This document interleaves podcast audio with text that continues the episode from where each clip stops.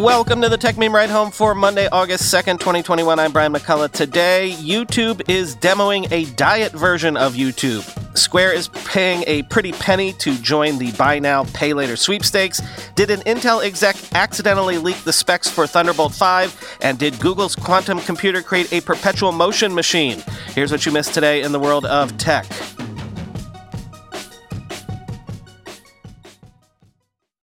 What if you just want YouTube Premium to get ad free viewing and you don't really need all the other bells and whistles? Well, you're in luck. YouTube is trialing what it is calling Premium Lite, a subscription that runs 6 euro 99 cents per month, offering ad free viewing across all major platforms, currently available only in Europe. Quoting The Verge. Google is piloting a more affordable premium subscription tier for YouTube that offers ad free viewing without YouTube Premium's other features like offline downloads or background playback. Premium Lite is currently being tested in Belgium, Denmark, Finland, Luxembourg, the Netherlands, Norway, and Sweden.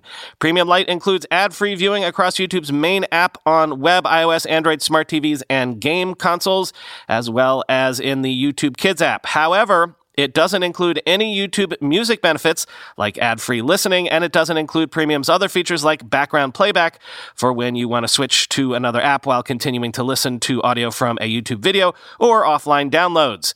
Speaking as someone who hates the amount of ads on YouTube but isn't too interested in Premium's other features like offline downloads, Premium Lite sounds like a tempting proposition. But at its current pricing, it costs around 60% of the price of a regular premium subscription, while only offering around a quarter of its benefits. YouTube says that the current subscription is in an experimental phase, however, and that it's considering rolling out more plans based on audience feedback, end quote. Well, look, it certainly seems like there can't be enough buy now, pay later services out there. I can't tell you the amount of companies that are in this space at the moment. Though one of them is no longer independent. However, as Square says, it is buying Australia based buy now, pay later service Afterpay for $29 billion in an all stock deal, paying a 30% premium on Afterpay's last closing. Quoting Reuters.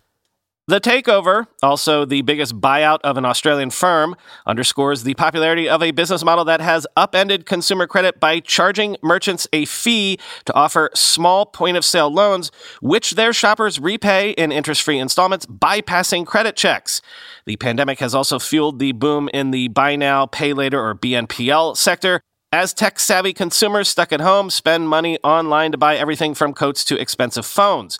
Over the past year, Melbourne based Afterpay signed up millions of users in the United States, which is now among the fastest growing markets for the sector.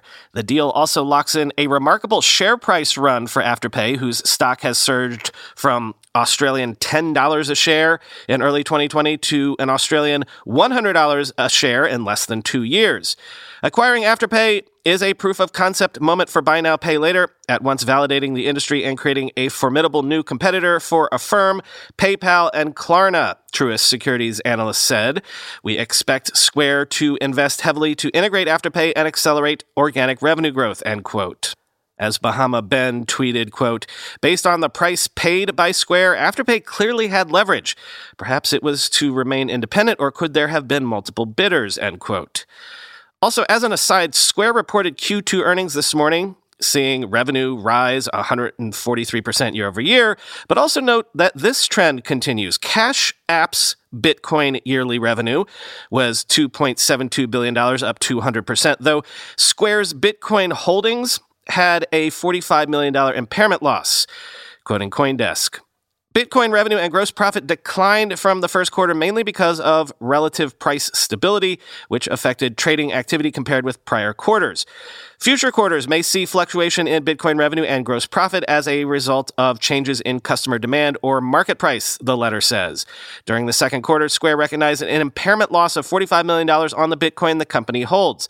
Because Bitcoin is accounted for as an indefinite lived intangible asset, if the value of Bitcoin falls below the carrying value, an impairment is required, end quote.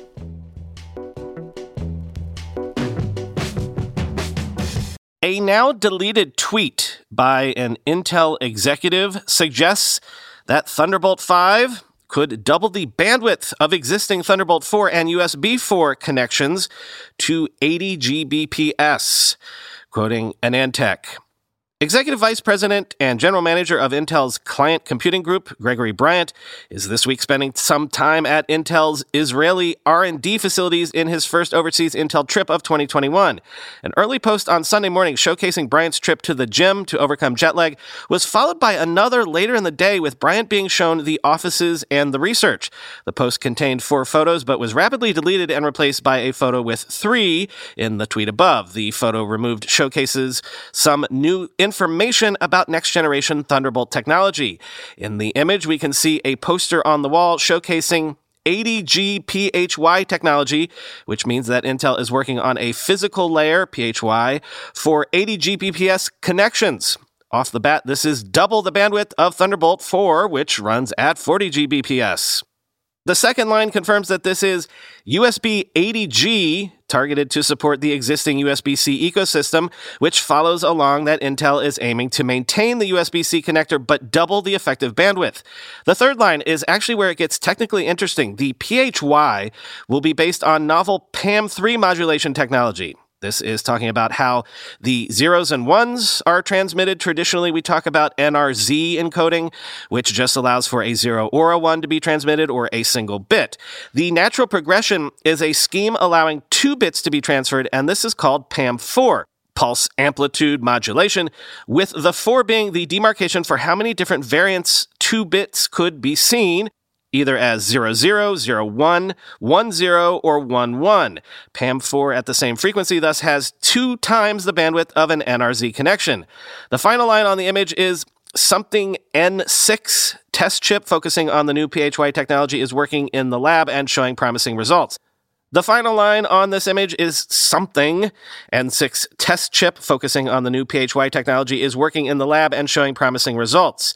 Intel's goal with Thunderbolt is going to be both driving bandwidth, power, and utility, but also right now it seems keeping it to the USB C standard is going to be a vital part of keeping the technology useful for users who can fall back on standard USB C connections. Right now, Intel's TB4 is a subset that includes USB 4, so we might see another situation where TB TB5 is ready to be a superset of USB 5 as well. However, it seems that USB standards are slower to roll out than TB standards right now, end quote.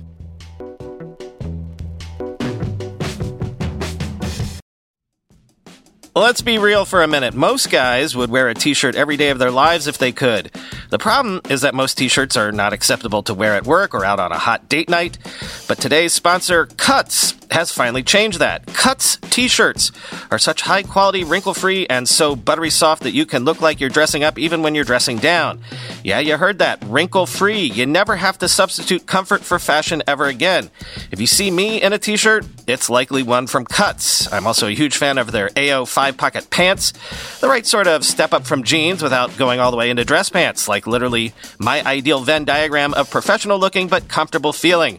When you touch something from Cuts, you can immediately immediately feel the quality. Their proprietary fabric blends are ridiculously soft and breathable, they don't wrinkle, and they look way more expensive than they actually are. For a limited time, our listeners get 20% off your entire order when you use code RIDE at checkout. That's 20% off your order at cutsclothing.com with promo code RIDE. Please support our show and tell them we sent you. Experience the perfect blend of style and comfort with Cuts Clothing. Cutsclothing.com, promo code RIDE for 20% off. When you go through airport security, there's one line where the TSA agent checks your ID and another line where a machine scans your bag. The same thing happens in enterprise security, but instead of passengers and luggage, it's end users and their devices.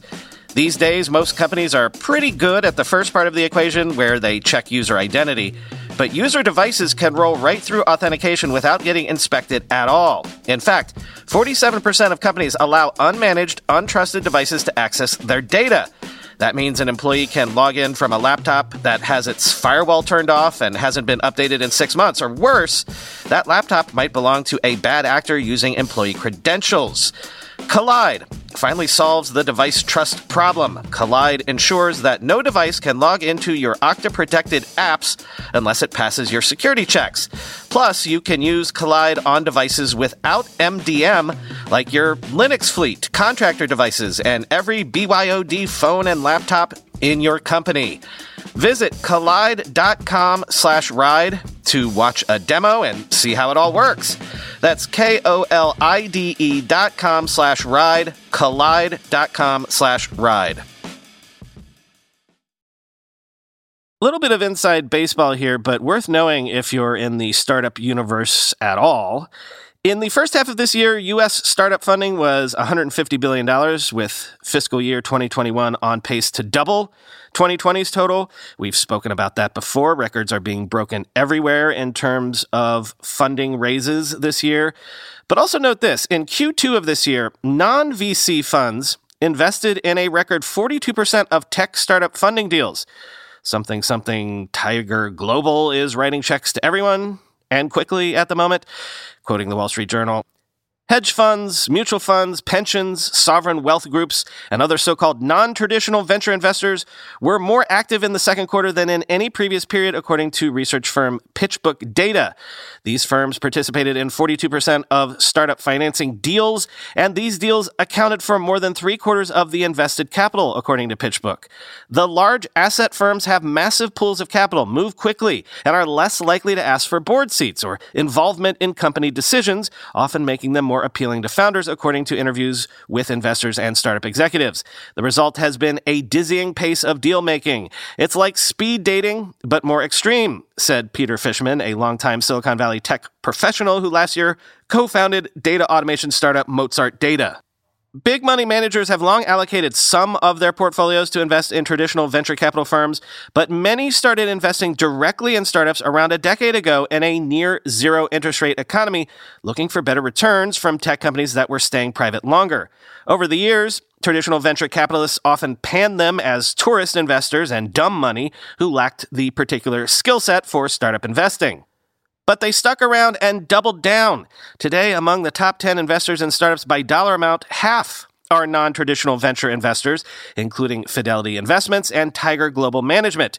The number of startup funding rounds that include non traditional VC investors and zero venture capital firms has doubled over the past 10 years, according to PitchBook. Some traditional venture firms are scrapping old practices to keep pace. To move quickly, some venture capitalists said they are cutting back on audits and customer checks and taking a startup's word on profit and loss. Quote, there are no VC funds with pricing discipline. All of us have caved, venture capitalist Keith Rabois tweeted last month. From 2016 through 2019, there were on average 35 deals a month with funding rounds that reached $100 million or more, according to data provider CB Insights. This year, it's 126 deals a month, end quote. Missed this over the weekend, but physicists say they have used Google's quantum computer to demo a time crystal, which forever cycles between states without consuming energy for the first time. What does that mean? Well, it's sort of a perpetual motion machine, for one thing. Quoting Quanta Magazine, a novel phase of matter that physicists have strived to realize for many years. A time crystal is an object whose parts move in a regular repeating cycle, sustaining this constant change without burning any energy. The consequence is amazing. You evade the second law of thermodynamics, said Roderick Moessner, director of the Max Planck Institute for the Physics of Complex Systems in Dresden, Germany, and a co-author of the Google paper. That's the law that says disorder always increases. Time crystals are also the first objects to spontaneously break time translation symmetry, the usual rule that a stable object will remain the same throughout time. A time crystal is both stable and ever changing, with special moments that come at periodic intervals in time. The time crystal is a new category of phases of matter, expanding the definition of what a phase is. All other known phases like water or ice are in thermal equilibrium. Their constituent atoms have settled into the state with the lowest energy permitted by the ambient temperature, and their properties don't change with time. The time crystal is the first out of equilibrium phase. It has order and perfect stability despite being in an excited and evolving state.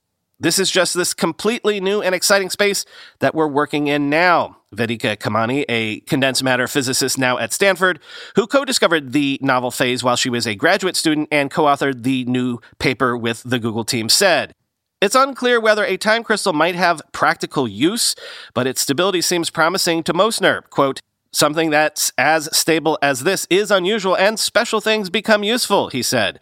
Or the state might be merely conceptually useful. It's the first and simplest example of an out of equilibrium phase, but the researchers suspect that more such phases are physically possible. Some scientists argue that time crystals illuminate something profound about the nature of time. Normally, in physics, quote, however much you try to treat time as being just another dimension, it is always kind of an outlier, end quote. Einstein made the best attempt at unification, weaving 3D space together with time into a four dimensional fabric called space-time. But even in his theory, unidirectional time is unique. With time crystals, Nayak said, this is the first case that I know of where all of a sudden time is just one of the gang, end quote. Finally, today, remember when Robinhood went public last week, they made offers to a lot of their user base to get in on the action, to actually scoop up shares of the IPO. Well, Robinhood has since revealed that 301,573 users took them up on the offer and participated in its IPO, representing about 1.3% of its 22.5 million funded accounts as of June 30th, quoting the Wall Street Journal. Breaking with recent Wall Street tradition, the company sold a big chunk of the shares in its hotly anticipated debut to the small time investors who trade on its app. As much as 25% of the IPO shares went to Robinhood customers, the Wall Street Journal earlier reported. In a typical IPO, individual investors get well under 10%. An allocation of 25% would mean the average Robinhood customer participating in the IPO spent about 1600 bucks to buy 41 shares. While a small share of Robinhood's customer base, the number of users who invested in the deal is high for a typical IPO offered on the trading app. Some 78,250 Robinhood users bought shares in fitness company F45 Training Holdings recent public offering, the most popular IPO offered on Robinhood before its own, end quote. So I tweeted something about this last week, but here's a prediction. This decade, it will become common for companies to try to let their user base in on IPOs or even, though this will be harder, allowing them in on early stage funding rounds. You already see this happening on platforms like Republic, which hosted a fundraising round for Gumroad recently. And Ride Home Media uses Mercury as our bank. And sure enough, we got an email this weekend inviting us to get in on their Series B round, along with the likes of A16Z and other big name VC firms. I say this is going to become more common because companies are learning how valuable for brand loyalty letting your users have an actual stake in what you're doing can be. Just look at Tesla. What percentage of Tesla owners are also Tesla shareholders? It's got to be huge, I bet. And a lot of them have probably ridden that stock all the way up. And in the meantime, created a cult of worship and fandom around Tesla that borders on the quasi religious in terms of fervor. Customers are cool, but you know what's cooler? A cohort of fanatical customers with skin in the game in the form of their 401ks, willing to be hodlers of your stock. Yes, crypto has understood this for years, so expect more traditional startups to understand this too.